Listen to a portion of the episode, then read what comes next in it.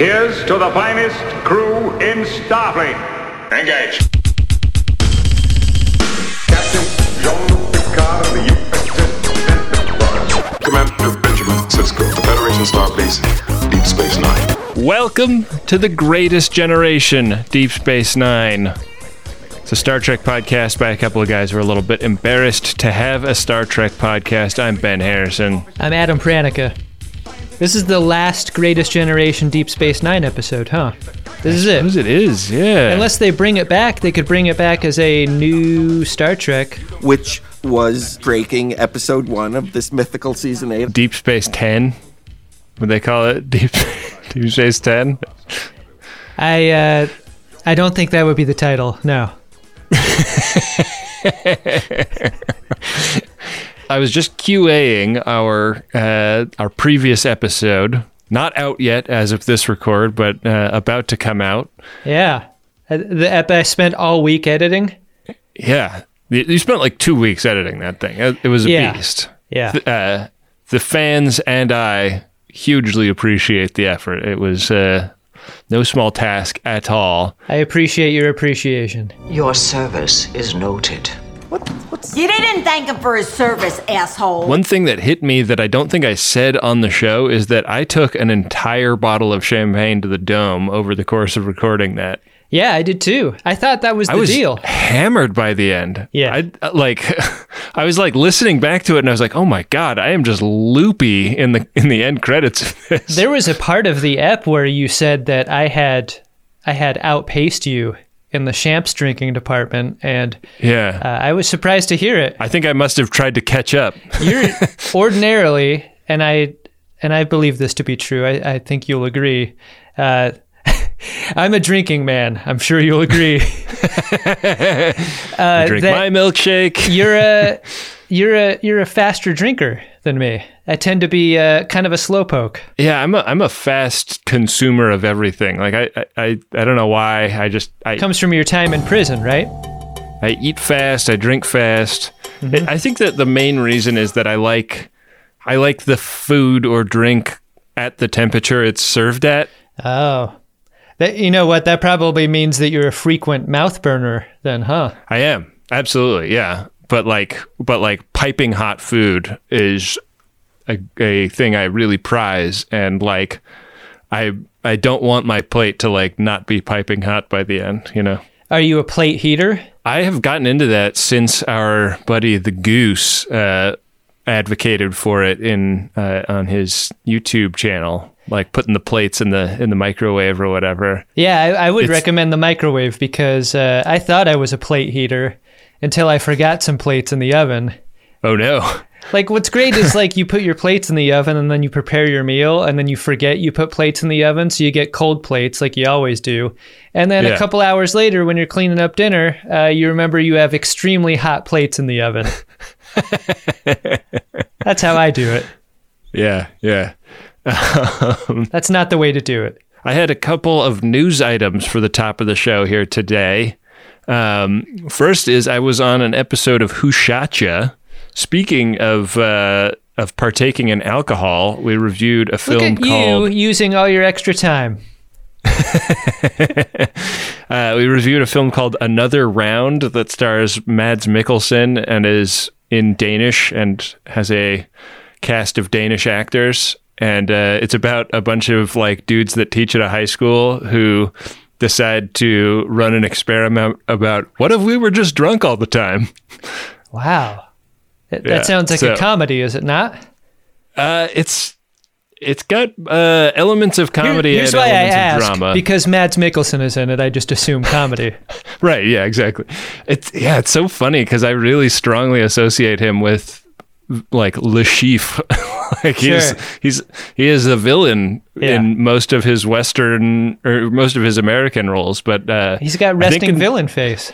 Yeah, I think in Denmark he's just like uh, everyman, like dad kind of character. like, That's great. yeah. he's he's he's the Danish Michael Gross. Yeah.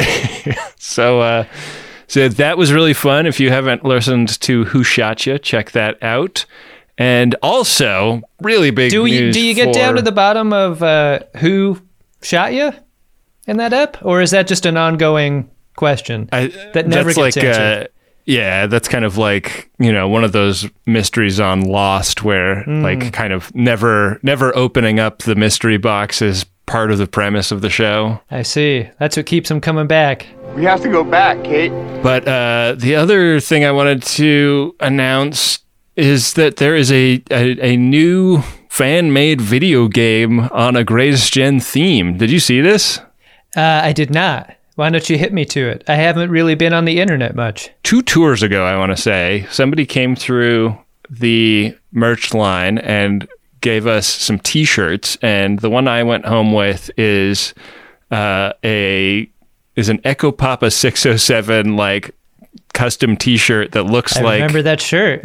G- Galaga or Yeah. or Space Invaders or something. Yeah. one of those one of those video games where the aliens come down from the top, but it's Echo Papa 607s and Riker shooting phasers at them. And That's a great shirt. I posted a selfie of uh, of me wearing this shirt and said, "I I love this shirt and I wish it, I could play it." And somebody actually made the game. I made a a Bitly for it. It's bit.ly slash six oh seven tgg, and uh, and you can find uh, you can find this game. Try to beat Ben's high score. I dare you. what is your three? Uh, what's what's your three letter uh, high score name in the game, Ben? I mean, take one look at me. What do you think it is, Adam? Ass. USA. Oh, right. Yeah. I should have known. I should have known uh, from all the flags in your background. that You're clearly filming other videos besides Greatest Gen videos. Yeah, when I'm not doing this, I'm hosting a right wing call in talk show. I'm sure you're great at that. Yeah. I mean, my heart's not in it, but uh, but the, it pays the bills, buddy. I don't think any of their hearts are in it. It's a weird. It's a weird world. Um, Oh, geez. Is it already uh, porch beer o'clock? I mean, uh, we're, it's a Friday, you know. I haven't had any, This is my any beer in the house in like months. I drank the last Oh. of the beer and then uh, didn't get any more. That is so unusual for you. You're usually a like really well stocked beverageman. Yeah, now it's just uh, it's just the hard stuff and Yeah. uh, and drugs. Well, uh, so what we're gonna do today is not review an episode, but just kind of like look back on the series of Deep Space Nine. Yeah, and uh, and you know talk about the highs, the lows, the memories, the things we've forgotten. this is a lot like the uh, the Journey's End episode of TNG that uh, that Frakes hosted, where he just kind of saunters around the bridge, turning to camera, uh, like spitting some facts and then showing some clips. It never happened. I feel like Nana Visitor would do a great job at that, but she's also above doing it in a way. Yeah, I I believe that. But also, uh, God, I I would love to watch that episode. That that Yeah. uh, that hypothetical episode.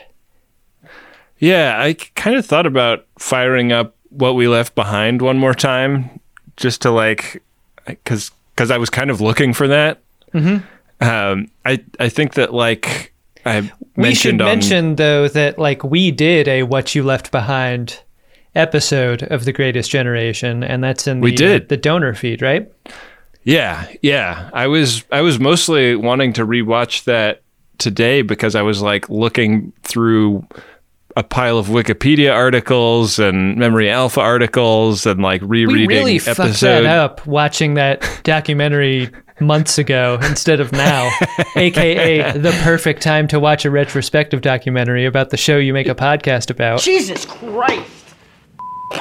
Yeah, we uh, we are not smart men, We're so dumb. but also like I like I just felt like I was like trying to remember Deep Space Nine, and I think part of it is that we watched it at half speed relative to how we watch uh, the Next Generation, Yeah, we really slammed TNG. and part of it is just that like I I watched so much TNG as a child that it like I can recall so much detail about it in a way that I just can't with Deep Space Nine. But uh, what do you say? Do you want to get into it? Yeah, let's do that. I think a good place to start might be what you introduced, which was the idea of a show's place in your life. Do you realize how incredible this is? no, of course you don't. Now that we have watched the the first now that we've watched TNG and DS9 back to back the way that we have, are your feelings about the series any different to the extent that uh, you know for that for that nice warm glass of nostalgia milk? Uh, are you ever going to reach for the the jug of DS9, or are you still going to go back to TNG for that? Uh, I think that Deep Space Nine will never be to me what TNG is, but um, I really enjoyed this rewatch, and you know, I think that it's it's an eminently rewatchable show.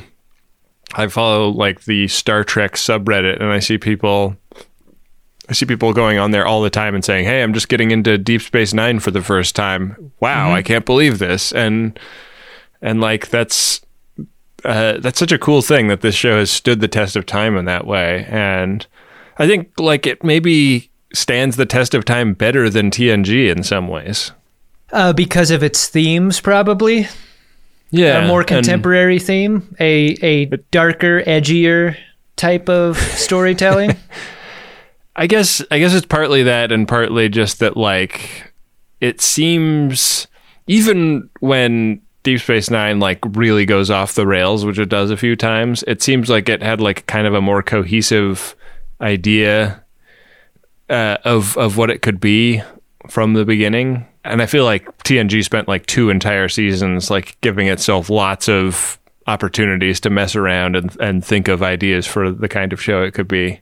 Do you think it was easier or harder to create stories uh, in DS9 than it was for TNG? Because I was really thinking a lot about the the nature of the Federation in both series and Right.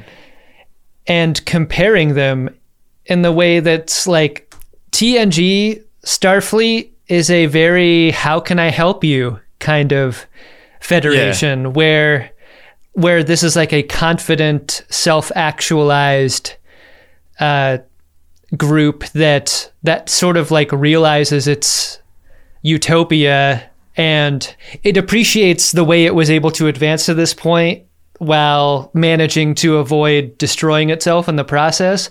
But DS9 is like on that knife's edge, right? Where like it's Right. it's constructivist while still like being very defensive because it's very like uh town on the edge of the frontier feeling like so you so you got to like circle the wagons around the space station and try to hold this thing together that's very fragile Right. it feels like a society that's more able to destroy itself or be willing to destroy itself or be subject to that destruction from outsiders in a way that that wasn't nearly the case in TNG. Yeah, I mean, I think that they both kind of hint at the other in in certain ways. Like there are always like evil admirals popping up in TNG, and there's mm-hmm. there are existential threats to Earth and and the social order and stuff in that. And then also like in Deep Space Nine, you're always hearing like about other people's perspectives on the Federation and Starfleet and what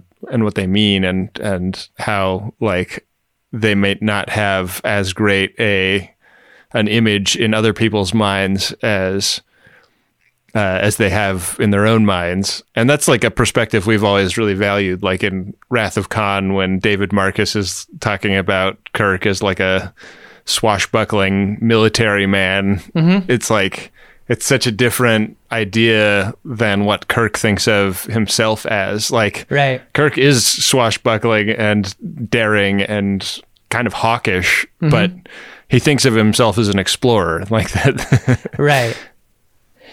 I thought a lot about safety in Deep Space Nine in a different way. Like on on TNG, uh, you're on a ship, and rarely will the enemy be on board that ship.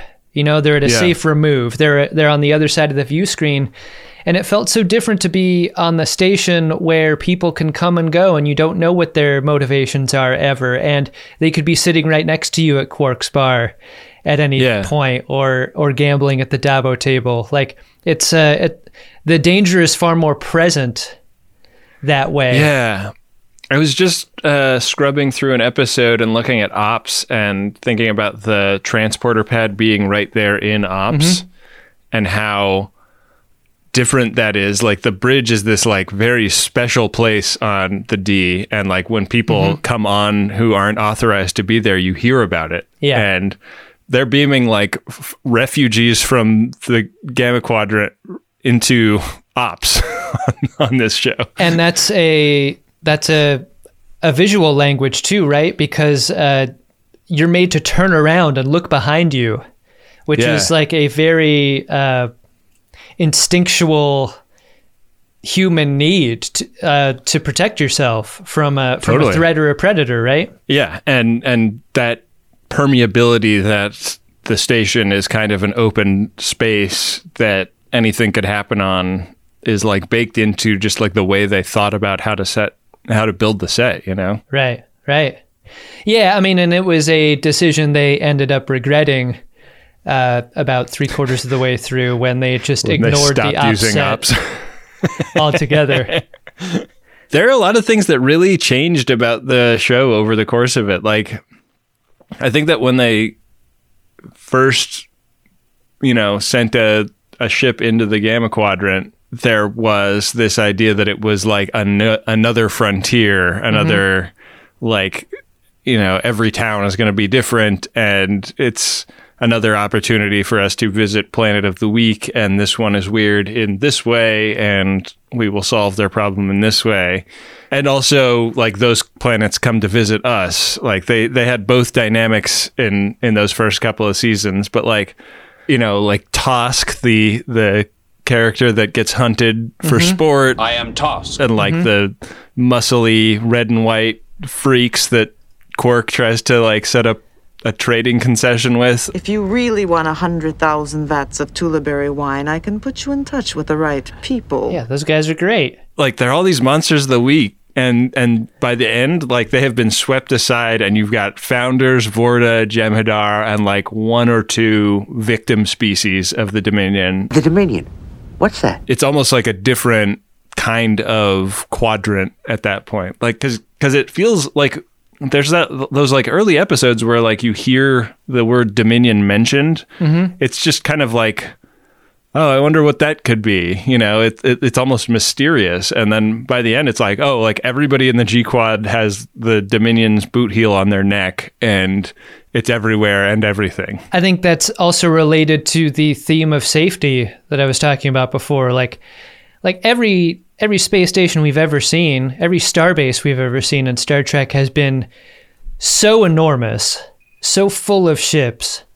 Yeah. Uh, it's probably one of the safest places in the universe to be is Right. is a space station or a starbase. And then here we are on Deep Space 9 which doesn't have any of those qualities except for size, I guess. I mean, it's not going to be as big as a starbase, but like right. it has it has the size benefit, but it still for all of its torpedoes feels like a target. Yeah.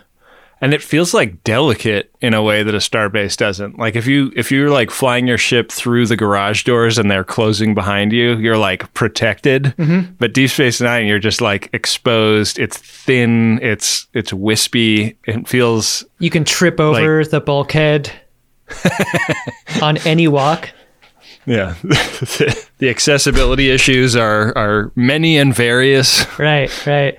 It's uh, yeah, and another place they kind of stop going at a certain point is the G Quad. Like they stop going to ops, but also like when those mines go across the opening of the of the wormhole, like we're stuck in the Alpha Quadrant for basically the rest of the series. Like we go like once or twice Yeah. after that. The mine as a technology was was such a great introduction to this story, Yeah. the war story. I thought that was really cool. I did too, but I wondered I, I wondered in, in the writer's room if it felt like, okay, well, we've just kind of like chained ourselves to the idea of resolving this huge myth arc before we can ever do any monster of the week stuff again that isn't just you know, Bajor shit or whatever. Gul Dukat. The cut. Gul Dukat. So, I think once once you come up with the construction of the Dominion and the races associated with it, I wonder to what extent, as a creator on this show, you feel satisfied enough to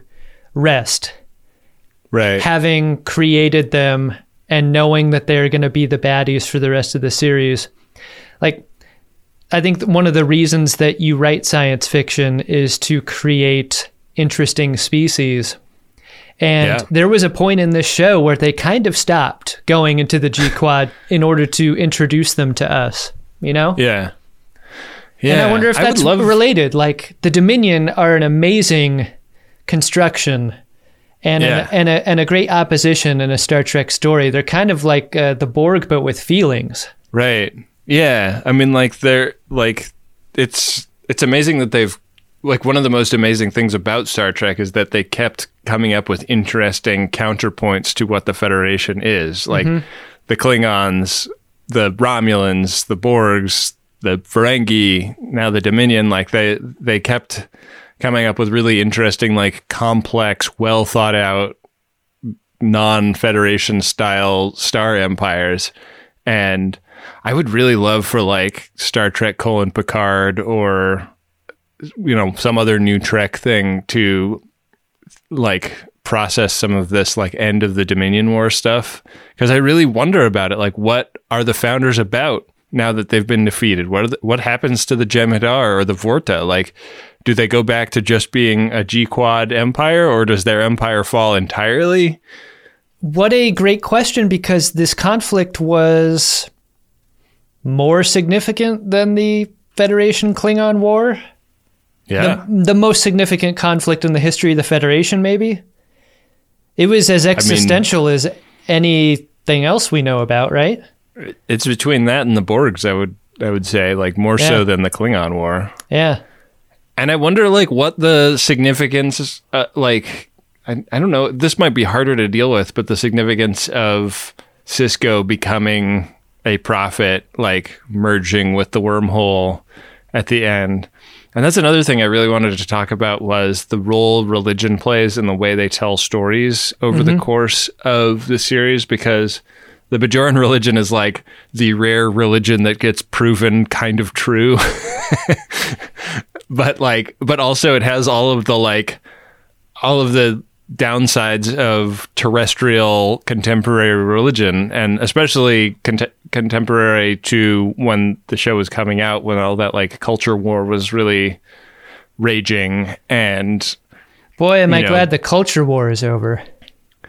well yeah but like that specific flavor of culture war that like clinton w Right. bush at like axis of like we're about morals and values and you are not kind Uh-huh. of religious proselytizing like i say what you will about the right wing they are like willing to abandon a position when it stops uh, seeming plausible and morals and values is not something i've heard anybody in the republican party mention in like 10 years Yeah. but like at that time like you know kai wynn was like a perfect baddie who you know like fucked up keiko's shit because she wasn't teaching religion in the schools and stuff. And like and this and the show was like processing stuff like that.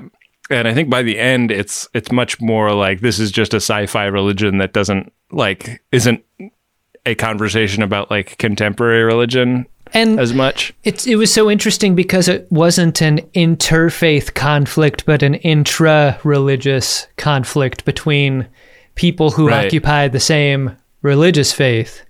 That's what I think. That's what made the way that they told the story on DS9 so interesting. Right. Yeah. Like Kira being probably the person in the main cast with the most fully developed spirituality and also probably the person that hates Kai Wynn the most. right, right. That might be a good segue into a question I wanted to pose, which was who was the the best slash worst bad guy on DS9? Wow. I have I have four on my on my Mount Villain more. and I'm finding it very difficult to decide uh, which is the baddest of them all. We've got Kai Wynn, who we talked about, You don't approve of how I conduct myself as Kai. who I think we can agree is not just a great antagonist on this series, but maybe in all of Star Trek, one of the one of the greats. Yeah. Gul- Gul Dukat, obviously. I think it is time to re-establish a permanent Cardassian presence aboard this station. Change Leader, I think, belongs on the mountain. They are dead. You're dead. Cardassia is dead. Your people were doomed the moment they attacked us. And then the fourth, I I had kind of a split between Weyoun and Brunt. You know I've been watching you. It's people like you that give honest Ferengi businessmen a bad name. as both kind of occupying like the like the yin and the yang of Yeah. of one great actor's work acting very differently as antagonists Yeah. uh, in a very satisfying way really great villains on this show and not simple villains either Right. It's amazing that they had such great villains and also like didn't ever quite figure out how to use Quark and whether he should be a villain or not. right right because he did awful things and yet the show time and time again forgave those things and forgot about them Yeah. I was um I was going back through stuff and we were talking about how that like the wrap up of Quark's story in the penultimate episode is kind of almost exactly like a earlier episode. That's that's episode an episode in season one. Like the episode that introduces the Negus is also the one that introduces the idea that Quark would succeed him and Wow. and become the leader of Ferenginar. And also it introduces the idea that the Negus had a son, which I Yeah. completely forgot that was a character. Like I- feel like they abandoned the idea that there might be like patrilineal neguses or anything. but also like like think about the episode where Rom and Quark go home and discover that their mom and the Negus are knocking boots. Like if they'd gotten together in a bar with the the Negus's son and been like, "Oh, this is the worst," right? patrilineal neguses. patrilineal neguses. I want to do a, a linguistic exercise before I get on stage for a live show. just just saying that over and over again. I'm in the corner saying red leather, yellow leather, and you're saying patrilineal negacy. yeah. it's quite a mouthful. Hmm. I wonder if they chose not to do that Son of Negus story because it was running concurrently with a picked up and then set down Alexander and Worf storyline. Yeah. Yeah, Alexander does really get forgotten, doesn't he? Like I think that there's one I mean, that's what Alexander is for on Star Trek. yeah. I think there's one like spoken reference to him in season 7. And it's just like, yeah, I've heard he's doing really great in the Klingon military. he made assistant manager. Yeah. he is not as bad at it as he was when that was a storyline. Right. The writers abandoned him just as badly as Worf did. That's what I'm saying. They abandoned his boy. I'm shocked that uh, that Dax ever saw Worf as a as a worthy companion for the long term. yeah. You know, Yeah. Worf must have been great at fucking because that's kind of the only way I could explain it. To be quite honest about it, I was in a pail. A bucket. A pail. Mr. Bucket, I have to revert back to my living state. I don't use the bucket anymore. Another thing I thought a lot about uh, over the course of this was the way they used like changeling paranoia and how much Mhm. it changed over the course of the series because there's like a like right in the middle of the series I feel like is when it really peaks you know they, there's that two episode arc where they go to earth and there's the evil admiral and o'brien is a shapeshifter We're smarter than solids. We're better than you. And most importantly, we do not fear you the way you fear us. They're installing phasers over the door in every room to like sweep the rooms periodically to make sure that there Yeah. aren't any jugs of water that are actually spying on them. We never got that baryon sweep episode of someone locked in their quarters, uh, climbing up the wall in the corner in order to avoid it. I know, and and like, I think that that is that is is such a tempting emotion to play with as a writer. But I kind of feel like it just got out of hand, and they were like, "Well, this show is just going to be hundred percent paranoia and changeling hunts all the time if if we don't just kind of like set this down and walk away from it at some point." But I wish they'd done like a better job of like solving for that, you know. Yeah, it felt like a mini arc that could have been expanded into a capital A arc Yeah. uh, for longer.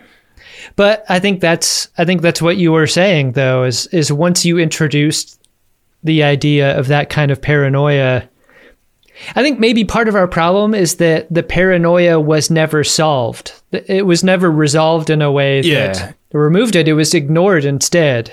And that's not how you correct for paranoia. That's not how paranoia works. That's not how any of this works. I if What have you ever forgotten about your your personal paranoia and and that actually worked? I might be the one person that could, you know. I just Yeah. like I'd forget about it and then like weeks or months later my wife would remind me of it and then I'd be like, "Fuck, ah, I'm worried again." Yeah, that's that's what your special person is there for. hey, are you still worried about that thing that it seems like you recently got over? Well, I am, I I am. am anew. Are you finished? Finished? Let's talk about Captain Sisko, one of the uh, one of the great Star Trek captains. yeah, I think we can say that now, right? I think so. Yeah, and and I Even though uh, he he left his uh, fiance and his beloved son and their unborn child. by jumping off a cliff with Gul Dukat. I mean, it had to be done. He had to take that motherfucker out. He was about to. He was about to uh, coast Emojin the entire galaxy. That would have been no good. I want to talk about that moment a little bit. Okay. in a way that I don't think we really dove into in the in the finale episode. It happened so fast, right? Yeah. Dukat's holding the book. Sisko hits the uh, the mini tramp, takes him over the side into the flames. I think a lot of other series would insert a pregnancy in the moment that allowed for our main character to consider the sacrifice. But because it's so instinctual and happens so fast, I think you lose the sacrificial element of what Sisko does in that moment. And I think a greater sense of that sacrifice might serve him better, especially because in the scene that follows, uh, the Sisko has become a little more detached and woo woo with a, uh, a little bit more space Jesus-y. yeah, in a way that that doubles down on his lack of consideration in that initial moment. I wonder how much they played with that tension. Right. These these earthly cares Yeah. Don't matter to him at that point. It makes it seem more hurtful in the white space than maybe they intended. Yeah. I mean, I know that they really like worried over how to how to have that play and it's also kind of amazing to think about it being a double episode and them not really having time for him to Mhm. process the you know, the fact that he is making a huge sacrifice, but it's the the story threads are so weird, right? Because it's like they're having like a party in the holosuite while Ghost Emojin Dukat is killing Kai Wynn, like the. And then, and then Yeah. Sisko is like, "All right, well, uh, this has been a fun party, but I gotta go." If Cassidy had been like, uh, like Chloe back at, at CTU, helping him, helping him find Dukat, And and Rom could be like Edgar. Rom would be Edgar. uh, I'm gonna go do a side plot. Uh, I was gassed at work. I mean, like that's not really the role that Cassidy Yates plays in any other context. So it would have been really hard to write her toward a moment like that. But I wish that they. I wish that I. I agree with you that it would have been nice for them to communicate, or for Jake and Ben to communicate before he did that. that it the finale was so good at tying up so many loose ends and giving every character their moment of resolution that it is it remains bizarre to me that that's how the main character's story ends while you know Cassidy is holding an unborn child that is half prophet in her and there is never any suggestion that uh, that there could be something special brewing in there, right? like there's never there's never like the tap on the belly. No. Uh, like what if it were Cassidy that goes up to the gazing window with Jake at the end, and when the when the the wormhole opens, little baby kicks. what does it mean? yeah. What then? What if uh, when Ben Sisko comes out of the wormhole, it is via childbirth and he is actually born as Cassidy's baby? This is all like extremely on the nose stuff, but at least it it is a punctuation in a way that like I, one thing about Deep Space Nine that so many people appreciate is that it does resolve cleanly, that it does give everyone the ending, and then there, and that there is really no suggestion of it coming back ever. like that is that's something that that people have written about. Yeah. Like it's nice. It just ends and it ends completely, and it's it will it will never return. And yeah, I get that, but uh, I don't know. That, we're made to love and care about Cassidy and Jake so much during the series that I'm left to worry about them Yeah. instead of feel like they're going to be okay. Do you think that there was some idea that maybe there was going to be uh, a handful of feature films for this cast, so they wanted to write an end that left options for that? I never read that that was ever on the table. Yeah. Did you did you find anything out about that? No, I mean, I, I know that fans have been asking, like, every time a cast member of this show is on a dais somewhere, they get asked about it and are like, Yeah. It's not happening. We're all, we're all Yeah. way past that at this point. Uh, but, Yeah. but I wonder if they just wanted to, like, hold out some hope because, I mean, like, when did First Contact come out? That was pretty successful, right? Sure it was. 96. It's hard to make a Star Trek movie that doesn't include the Enterprise, you know? Yeah, and and it's hard to imagine what a Deep Space Nine movie would have been or could have been. Like I think the setting lends itself much better to television than it does film. Or a B story in an A story that involves a starship. I guess what I'm saying is like there's some vanity potentially in that, you know? Like the the Yeah. writers saying like, well, we don't want to we don't want to paint ourselves into a story corner. Like I kind of think that's why no main cast members buy the farm in the in the last episode, you know? Cuz if you like hmm. kill Odo or kill Chief O'Brien or Kira or or any of them, you know, then it's like okay, like now we're going to do now we're gonna do a Star Trek movie, and it's and it's Kirk and it's Spock, and not McCoy. You know, I mean, you say that that this show doesn't kill anyone, but I mean, does Sisko not die? Does Odo not die?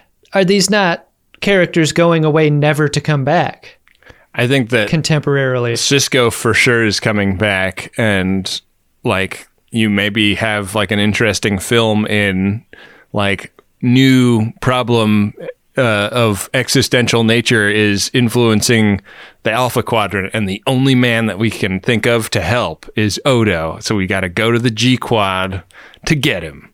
And then you know Odo is like, "Give me a fucking break! I'm I'm enjoying life, floating in this lake all the time. I don't need you." They park a runabout on that little uh, that little oasis rock, and uh, they like they just dunk a, a ladle in, nope, not him. nope, not him either. Yeah, Bashir is like, let me taste some of this and see if I can identify him. It's a question of filtration. Allamaraine, come to Fort. Allamaraine, come to Fort. What are you doing? Allamaraine, come to What, what, what are you doing? Allamaraine, come to Come on, what are you doing now?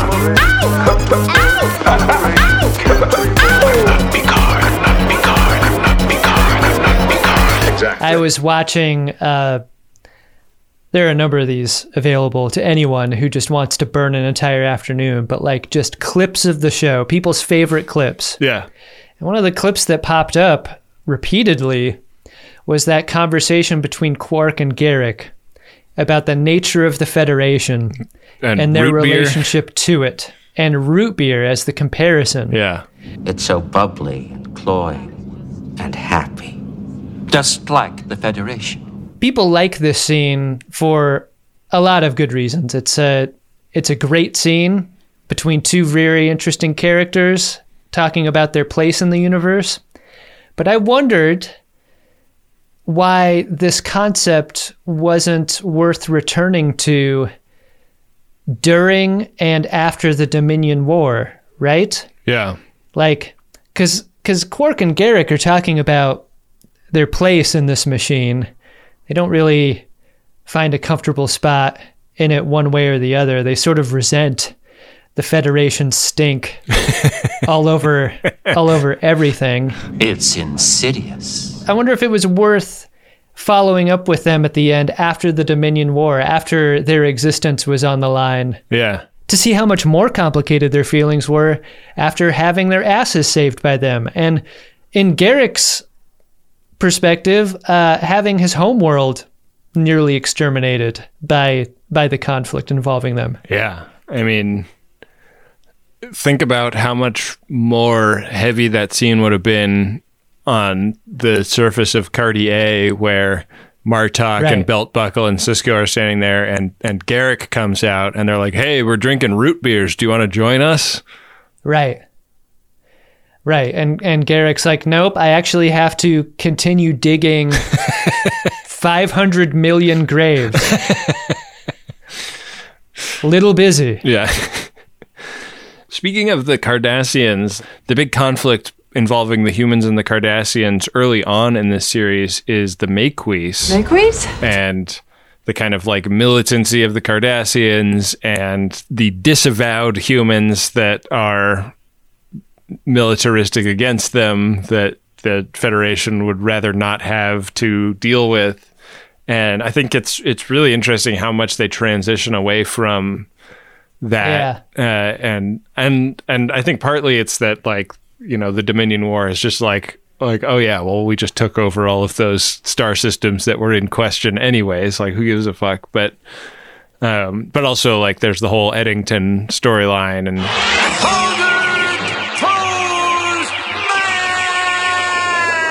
he seems to be sort of the end boss of the Maquis and you know maybe a candidate for your Mount Villanmore I'm not sure That's a great call. Th- that was an example of a storyline that was introduced and cut in in like a 90 two- degree angles. yeah yeah Like like really nicely packaged together. And you're right, Eddington is such an interesting character in this show. Today, we're going to dovetail a new storyline into uh, a long running Star Trek series. now, the measurements have to be very precise here because the tolerances are very touchy. I that was like the moment where even more than in the pale moonlight, I feel like that's the that's the part that changed Sisko, that began to change Sisko forever Yeah. As a Starfleet, you know? Yeah. And Eddington's betrayal made the in the pale moonlight breaking bad possible. Like I don't think in the pale moonlight happens unless yeah. Eddington turns. Yeah, I think that's right. I, it's interesting because, you know, we've got a, a kind of a large number of Starfleet captains to look at and compare at this. And Picard is a character that really thinks of himself as being very by the book, but hmm because he thinks of himself as by the book, he feels entitled to bend and break rules all the time because he understands on this like intrinsic level what the rules are meant to do. And if he can serve the like higher ideal in the moment by breaking the rule he uh, is perfectly willing to do that. Whereas you know kirk or michael burnham are characters that are like free thinkers like you know know the rules and regulations but like set them aside at the drop of a hat if it doesn't serve them you know? Like there there isn't that kind of like intellectualized rationale behind breaking bad for them. And i think we that- never get the self scrutiny in in those other characters as we do with Sisko. Sisko Yeah. actually permits himself to to adjudicate that in a way that that is super interesting Yeah. about him. uh, and and very unique to him specifically. I don't think that I don't think that he's really like any of our other captains in that way. Like he really he really needs to have internal consistency and and hates it when he breaks his own rules. We so rarely get that conflict externalized in those other captains, you know? Like like Picard rarely sat with Troi to tell her about his internal conflicts outside of his assimilation. He didn't look into the uh, camera and and say what was on his mind one single time. Kirk made a captain's log about uh, hating Klingons and always will, but you never got you never got a log about uh, about his many prime directive breaks Yeah. over the course of his career. Or like, you know? boy, I really should have. Uh, I really should have looked back on uh, Ceti Alpha Six and made sure everything was copacetic over there. That was a big mistake by me. There's something admirable about a a confident captain. Yeah, That's how they make admiral.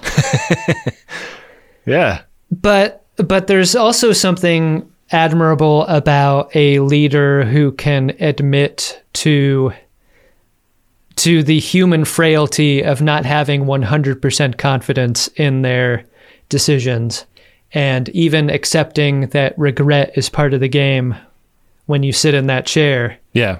You know and and that was something that Ben Sisko was able to articulate in a brand new way in Star Trek it's something about him that I really admired Me as well, Adam. Um, I think what we should do, I'm, I'm going to suggest we get to our P1s and then do our mountains. Um, and The mountains being the segment that we do on the wrap up episode of the Star Trek series we cover. Yeah. Uh, where we, we construct the Mount Armus of the series, the Mount Nuckmore of the series. yeah, and then I suggested uh, that we have a third mountain this time, um, which we probably should have done. It's probably more appropriate even for TNG than it is for DS9. But um, I, like, I want to like issue a special uh, mountain for corny episodes that are like both bad episodes and bad ideas, but I still like them because they're just like that dorky Star Trek fun. The the kinds of episodes where Star Trek fans have a soft spot in their heart for them, but are not what you show somebody first if you're trying to get them into the franchise. And I, I, think it needs I like Mount Cornymore is bad, but maybe that's appropriate. I'm not really sure. Is it Mount, Mount Allamaraine? Allamaraine? Okay, Yeah. well, we I said think it we in came unison. up with it at the same time. That's how we know our tracks are synced. yeah. All right. Drop well, a marker there. uh, what do you say we get into our priority one message inbox? Sounds good. Priority one message from Starfleet coming in on secured channel. Need a supplemental income. Supplemental income? Supplemental. Supplemental. Yeah, it's extra. By the interest alone could be enough to buy this ship. Our first message is of a personal nature, and it's from Maria, and it's to Justin Fleming. And it goes like this. Oh, and and we're missing an anniversary. This is uh, me- this was targeted for uh, early October. So sorry, Yikes. Justin. But uh, here we go. Justin, happy first anniversary. Maria can't believe she's already spending she's already spent a year listening to you, listen to us. And That surprisingly, year is now a year and a half, thanks to when this message is coming out. And surprisingly, even after learning about your obsession with Star Wars, she can't wait to spend another year with you. Ben and Adam, things Justin loves or hates is how I mix up Star Trek and Star Wars and when I explain my jokes. Both of those things are very cute. Wow. Uh, Justin, Maria sounds great. And uh, congratulations to the both of you on uh, m- more than 12 months of being together. Wow. Congrats. Ben, our second priority one message is a long distance request. Okay. It is from Plavim. What? And it is to Raz. Viewers of The Greatest Generation will recognize Raz and Plavim uh, from the TNG episodes of this program, uh, Yeah, it's where been they were such big, a long time. big, big, big supporters of the show. Uh, and uh, one of the one of the forgotten memories I have is doing that show in, in Milwaukee. Oh, Meeting them in person and then getting so hammered that uh, I don't really remember riding a tandem bicycle I do. with them. Uh, yeah, they they they came in like tailcoats and top hats, and I think had like monocles and mustaches as well. And Yeah. uh, and they and and a tandem bicycle was was parked outside the venue. And when we got off stage, uh, one of our drunkest shows we've ever done. Uh, we got off stage and like hung out with Raz and Plavim for a bit, and they convinced us to uh, get on their tandem bicycle and ride it around in front of the venue for a while. And we rode Just like, in the middle of the street. across the street, like around the pumps at a gas station nearby and back. And we were so hammered. It's like probably the closest I've ever come to death. I evidently have an open invitation to EAA Air Venture out there uh, from Raz and Plavim, but uh, oh, wow. This is the this is the first we're hearing from them in a long time. I hope they're doing great wherever I'm- they are. I'm glad to hear them, but uh, but do they have a does does Plavim have a message for Raz? Here's the message, Ben. I have no idea if I still listen to this podcast anymore. In parentheses, it's 11 to 17 today. Wow. I just listened to the third episode of DS9. Anyway, tell Raz to go fuck himself. Quote, the more things change, the more they stay the same. this uh, the requested date of this P1 was the series finale of DS9. Oh boy. And then in parentheses, if they stop podcasting before then, then their last episode. I love that kind of faith in us, Plavim. Oh Uh, man. That good rules. times. uh, I guess we must have I don't know how the how the calendar got out of sync, but uh, we must uh, there must have been like a double episode that got counted as a as two or something like that or Yeah. or whatever. Um, but anyways, thank you, Plavim, and uh, and I know that the Rascals will will surely have a response, but it will be a long time before we hear it because uh, we have so many of these P1s booked up uh, right now. So if Yeah. you'd like to get a P1 and you are a Rascal or any other kind of person, head to maximumfun.org slash jumbotron and uh, set it up. It's 100 bucks for a personal message and 200 bucks for a promotional message, and we really appreciate it.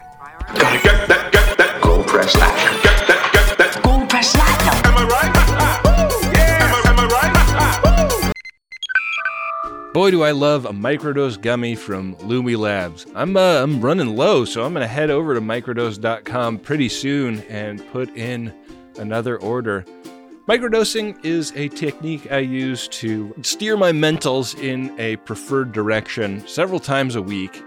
And uh, I just love it because you can really predict what is going to happen and to what degree it is going to happen. Because these are very low dose cannabis gummies that uh, give you an entry level dose that help you feel just the right amount of good.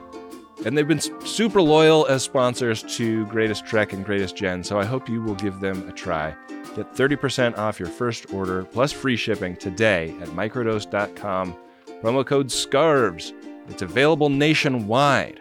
That's microdose.com. Promo code is SCARVES for 30% off and free shipping. Microdose.com, promo code SCARVES. One of the amazing things about making The Greatest Generation is getting to see all of the cool creative stuff that the Friends of DeSoto make when we do a Code 47 episode. People send in handcrafted stuff all the time, and they send in their books, they send in paintings, they send in uh, crochet work. It's so cool. And uh, I want a few more of you to have websites to direct us to in those letters. I want you to put your beautiful work on display for the world so that when we get to look at it, we can tell people where to go to get a look at it themselves. And you don't have to know anything about building a website to build a website these days because you can use Squarespace. It'll look beautiful no matter what kind of device people are looking at it on. Hell, you can even sell stuff using a Squarespace website. Don't make your cool creative project captain's eyes only. Head to squarespace.com slash scarves for a free trial. And when you're ready to launch, use offer code SCARVES to save 10% off your first purchase of a website or domain. Back for another game. You know it. What's going on? Just one more week till Max Fun Drive. Hard to believe. It's been a heck of a year since the last one. We're now a worker owned co op. We raised $50,000 for charity last year. And we've added a bunch of awesome new shows. But do you think we're ready to do it again? Absolutely. Lovely new gifts are lined up. The episodes will be amazing. And wait till everyone hears the bonus content. Yeah, plus they know to go to MaximumFun.org slash newsletter, so they're getting all the news. Oh, like that meetup day is on Thursday, March 21st. Then what's bothering you? Me? Oh, nothing. We're all set for Max Fun Drive to start on Monday, March 18th. I just didn't want you to see this coming. Check. What? Hang on. Most of the plants humans eat are technically grass. Most of the asphalt we drive on is almost a liquid. The formula of WD 40 is San Diego's greatest secret. Zippers were invented by a Swedish immigrant love story. On the podcast Secretly Incredibly Fascinating, we explore this type of amazing stuff. Stuff about ordinary topics like cabbage and batteries and socks. Topics you'd never expect to be the title of the podcast Secretly Incredibly Fascinating. Find us by searching for the word secretly in your podcast app and at MaximumFun.org. Gold press platinum. Get that, get that. Gold press platinum, platinum, platinum, platinum, platinum. Gold press platinum. That's a lot of Hey, Adam. What's that, Ben? Did you find yourself a series spanning drunk Shimoda? Incredible. Drunk Shimoda! This was harder than it should have been, I think. It's it, tough. It, it felt thought I thought it would be fairly obvious, but I did a lot of thinking, a lot of soul searching, a lot of studying. I went back into my notes. Yeah. I looked at the statistics. And when I when I did the math on everything, it's got to be Quark. Wow. Quark is the drunk Shimoda of this show. Uh, as just the show's main chaos agent. Yeah. I think if you're starting with a blank page on a Deep Space Nine episode, a, a reliable place to start is Quark inside Quark's bar planning some shit. And then everyone else reacting to whatever that Shimoda inciting incident is. and I think for, for his dependability throughout the episode as an instrument of chaos, Yeah. uh, and with varying degrees of success, uh, he's going to be my my series drunk Shimoda. What Man. about you, Ben? I did not do the level of soul searching as you did, but I I can't say that I can find any fault in your logic, so I will join you on the Quark Square. He's also going to be my series Shimoda. You're just you're just copying off of me because you didn't study before the test. I didn't study before the is. test. I uh, I fucked up. Wow. Uh, wow. but- well, let's see if you fuck up your mountains, Ben. Yeah. Okay. So what I did was I wrote down my my candidate. I did this on the TNG my my TNG mountains as well. I did like my favorite tip top episode per season, and then I'm going to try and narrow it down to four for my Mount Armus and my Mount Nuckmore. Uh huh. And then, um, well, maybe I'll start with my Mount Allamaraine, uh, just to get that out of the way, because that that I just have the four.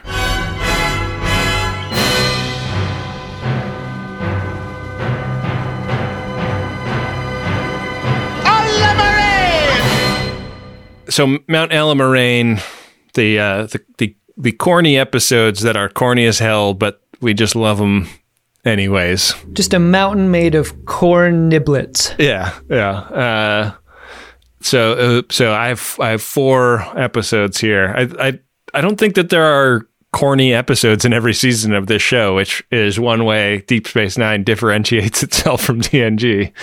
Before you even start, Yeah. how many of the same episodes do you think we have on our three mountains? Oh man, I think I think Mount Allamaraine will maybe be like three. We'll have three in common, and then like Mount Armus, I think maybe like two might might wind up being in common. So, 12 total faces on these three mountains. Yeah. I'm going to I'm going to put the over under at 6, right okay. in the middle. Okay. Oh, interesting. Do you think it's it's it's more or less than than 6 and a push is possible? I'm gonna guess it's under. I think that would be my bet too. Okay. All right, continue. All right. So my Mount Allamaraine are Move Along Home, season one, episode nine. Same. Got our first one. The House of Quark, which is the episode where he goes and uh, marries a Klingon lady. Uh-huh. That was a fun one. Trials and Tribulations, Oh, and Take Me Out to the Holosuite. uh, I have that one on my Mount Allamaraine as well.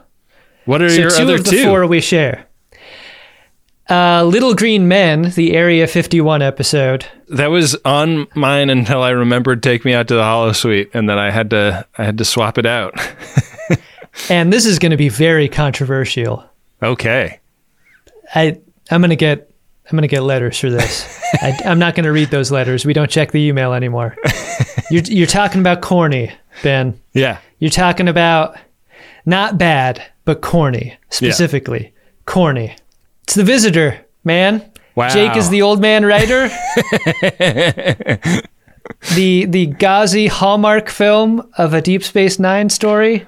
This is a lot of people's favorite favorite episode of the series. But Yeah. um, I mean, judging from the episode of of uh, Greatest Generation, it certainly was. it's, every, it's everyone's least favorite episode of this show. right, right. Yeah, that one didn't work for me. okay. Um, let's move on to Mount Armus.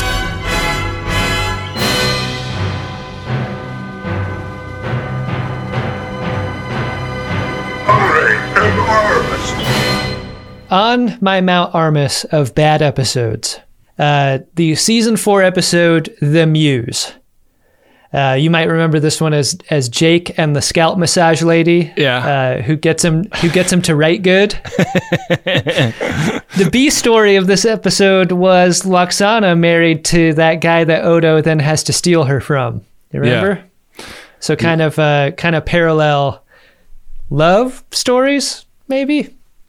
Anyway, Interesting. That's that's my first. Uh, then I've got Profit and Lace, the Quark disguised as a female to be a to close a business deal episode Yeah. Also on my mountain. that he learns nothing from at the end.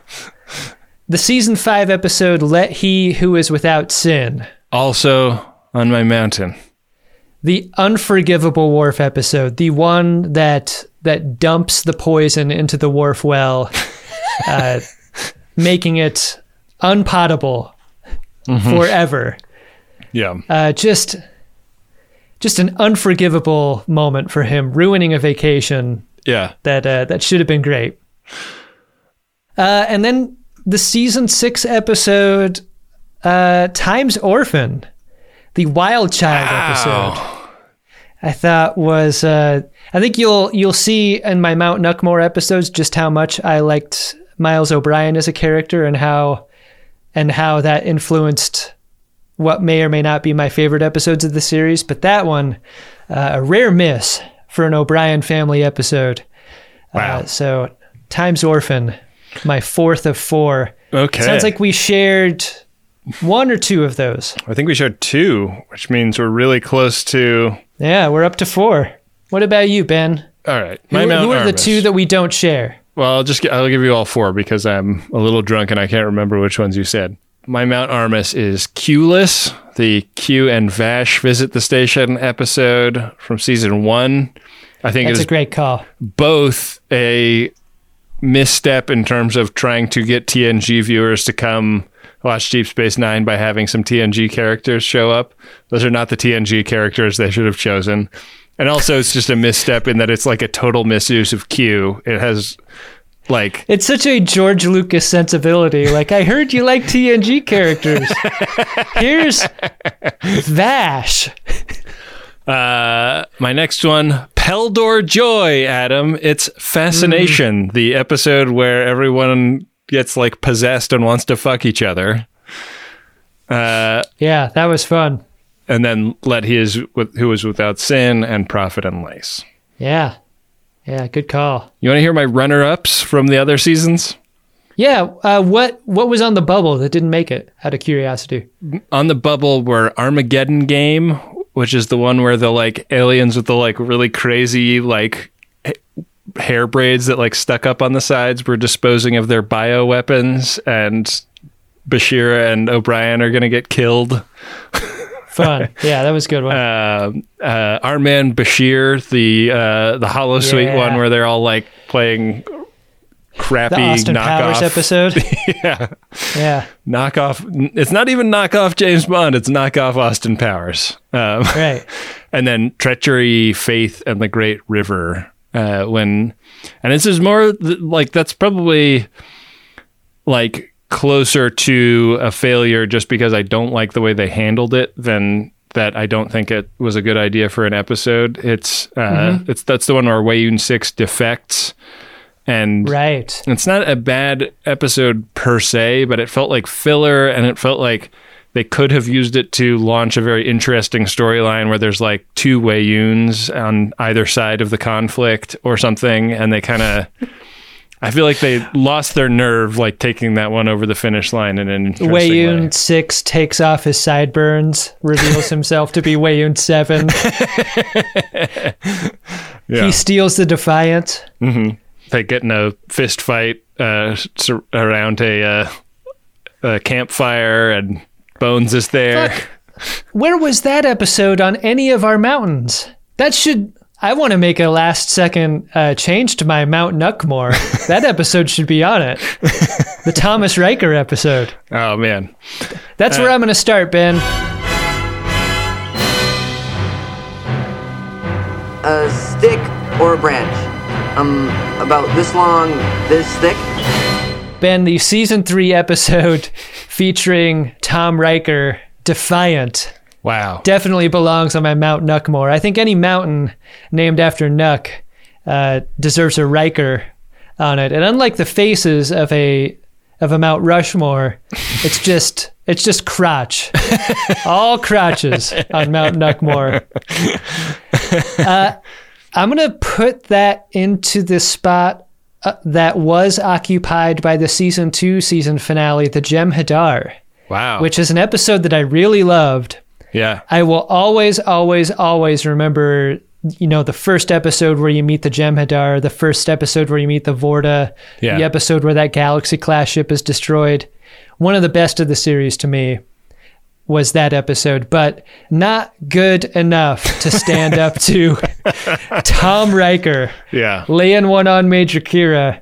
In the second slot, Hard Time, the season four episode where O'Brien gets sentenced to a life sentence in mine prison. That was a big one for you. Just a awesome episode. Uh, really, really affected me. Uh, and then the final two, maybe the most obvious to anyone who enjoys the series, uh, Far Beyond the Stars and In the Pale Moonlight, uh, are on my Mount Nuckmore as well. Just not just great episodes of Deep Space Nine, but great episodes of television. Period. Yeah, absolutely. Um, I mean, it was really hard to narrow it down to four for me, and you know, I I, I did my best. So here here here are mine. My first is Emissary, season one, episode one, which wow is pretty wild, but I think it's a great start. Like, there's so many like vivid moments in that for me. Like thinking about the Wolf three five nine stuff, like the Yeah. the like mind blowing idea of seeing Wolf three five nine from a different perspective, and then the like starting us on hard mode of Commander Sisko is pit against Picard in that episode. Yeah. And Yeah. there's so much confidence in that choice. Like the our fucking space dad doesn't like this guy and he doesn't like space dad and now you're going to ask me to watch a TV show about him? Digging the hole. They made it much harder for themselves than they needed to, but I think that it was such a smart choice because it really contrasted the two of them. It really set a tone that this is not TNG. This is not this this is not supplementary material to TNG. It's its own show. It's its own cast. They're they're going through their own shit, and I think uh, as a first episode, it is really really strong. My next one is past tense parts one and two. A bit of a cheat, but uh, I don't think that uh, I don't think we could get out of this episode without talking about Chris Brynner. I'm Chris Brynner. Brynner Information Systems. You know, interface, operations, net access, channel 90. That Chris Brynner. Certainly not. That was a great two-parter. Yeah, and Mostly uh, because of Chris Brynner. Yeah, I mean, uh, it, it's it's it's the Deep Space Nine episode I probably think about the most, uh, and that's probably just Wow. symptomatic of of this time that we are living in. But um, but I think that it it I, I remember watching it when it came out, and I uh, I think that like all the greatest art, it's one of those things where it it felt like a real challenge when I watched it. Like I kind of rejected some of what it was trying to get me to swallow, and then kind of proved itself right over and over again over the years. And and I love I love when art does that. So uh, that's on my Mount Nuckmore. I think there is a quality about Chris Brynner that is familiar to those who appreciate Kevin Uxbridge, Yeah. in that there was something about that character that was unintentionally funny Yeah, absolutely. that that delighted me to no end, and not in a mean way either. Like no, like we're not mean to Kevin Uxbridge in in using him as a as a character on our show, just as we're not mean to Chris Brynner. But there's something about his character and his delivery, and it's so hard to describe. But but Yeah. when you see it and you hear it, you know it that that is a greatest gen character. Absolutely. Like leapt off the screen at both of us. Yeah. Um, yeah. My next one, uh, bit of a curveball here, but uh, I think about this episode sometimes too. Uh, it is Dr. Bashir, I presume. This is the episode where we find out about Dr. Bashir's genetic manipulation and we meet his parents. Good app. and it kind of feels to me like a an important episode in the transition of the show from being a more traditional syndicated television show where it didn't really matter that much what episode order you saw it in or whatever to being a more thready show where you have to kind of like follow storylines from week to week.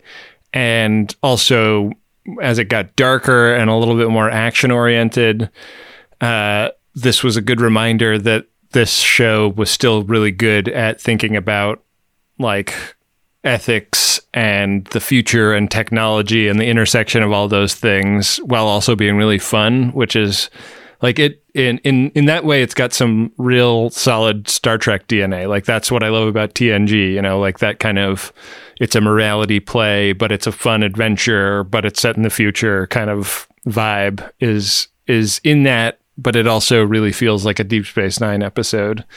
And it's also like I don't know, like the the characters of his parents are just like so fun and well realized, and um, I, I love his relationship with them and how exposed he suddenly feels by having them running around the station, introducing themselves to his coworkers and stuff.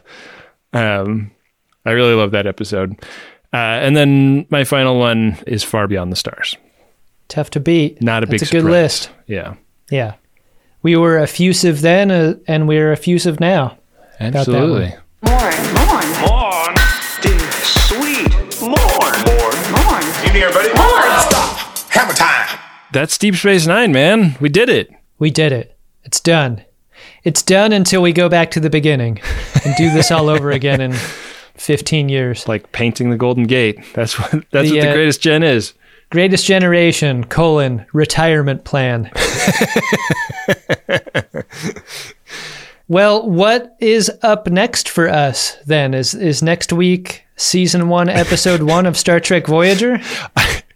I was just looking at our P1 calendar and wondering about that because I th- this is this is so us, Adam. I think we told Adam Ragusea we probably need new music by Valentine's Day, which would be one day before the episode release of the first episode of Voyager. Except for I think that's an episode. I think that's a week late for when these episodes are actually falling. So Well, we should uh, get a hold of the goose and see Yeah. what our chances are. we uh we may be in big trouble, but uh you know maybe Hey, maybe here's what we hear- should do. if uh, if the music's not ready, let's just take a skip week. Just take a week off. So You think anyone's gonna next miss us? No, far from it. Um, Yeah. I mean, it, it it still shocks me that anyone listens in the first place, but uh, but yeah, uh, I'm really excited to get into Voyager, uh, a show I have a ton of love for, and um, another show that I'm I'm sure will give us some some really primo entries in our Mount Armuses and our Mount Allamaraines, in addition to our Mount Nuckmores. Yeah, uh, Star Trek getting out of the blocks is always a little bit of a of a rough ride. So- Absolutely. and uh, once again, this is this is going to be new Trek to me. So Yeah. looking forward to that. Thanks to everyone who has uh, been listening all these years, uh, especially Raz and Plavim. And uh, yeah, special shout out to them. who knows Wherever if they they still are. listen. Um, give us a heads up if, you, if you're still listening, Raz and Plavim. We want to know. Yeah, shoot us a proof of life uh, picture with a with a newspaper. I think that would put our Um, minds at ease. Uh, the uh, other people we need to thank include Bill Tilley, the uh, the social media director for Uxbridge Shimoda LLC. He uh, right. he runs the uh, the Greatest Trek social media accounts for this show and the Greatest Discovery. We also got to thank Adam Ragusea, who makes our theme music and is, I'm sure, toiling in the dungeon on the new theme music for the show as we speak. Uh, he is a great bud and has a really awesome cooking channel on YouTube. If you just search Adam Ragusea on YouTube, uh, you can find that. Uh, listen to our other Star Trek podcast, The Greatest Discovery. If uh, if you if you haven't had enough here, You know you want to. It's Yeah. great. The the hit new Star Trek show podcast, Greatest Discovery. Get into it. yeah, We got a new board game starting up yes, next week too. We we've got a lot of new things ahead for this new series. Yeah, I mean it's a gonna it's a great. it's an adaptation of the original board game. It's got some new features. It's it's got some exciting features. We got rid of the things that people hate. That's going away. And uh, more of the things that people love. And we love Felipe and Craig who uh, are working on uh, making that happen. Thank you to them. So uh, with that, we'll, we will be back at you next time with another great episode of Star Trek Voyager and an episode of The Greatest Generation that is uh, crewing up its new hip ship. I think the, the ship kind of looks like a, a upside down toilet bowl. kind of looks Yeah, like a toilet chip, Ben, doesn't yeah, it? but for like one of those toilets that you only see in a in like a gas station bathroom, like the extra long bowl. Where's the handle? man. You just grab a you grab a nacelle and Well, the nacelles that's- they flex, right? yeah. So you flex a nacelle down. Yeah. the good ship Turlet. Yeah. Let's go on a seven-year adventure with that. Never have to pull over when your ship's a toilet. There's dumps in that nebula.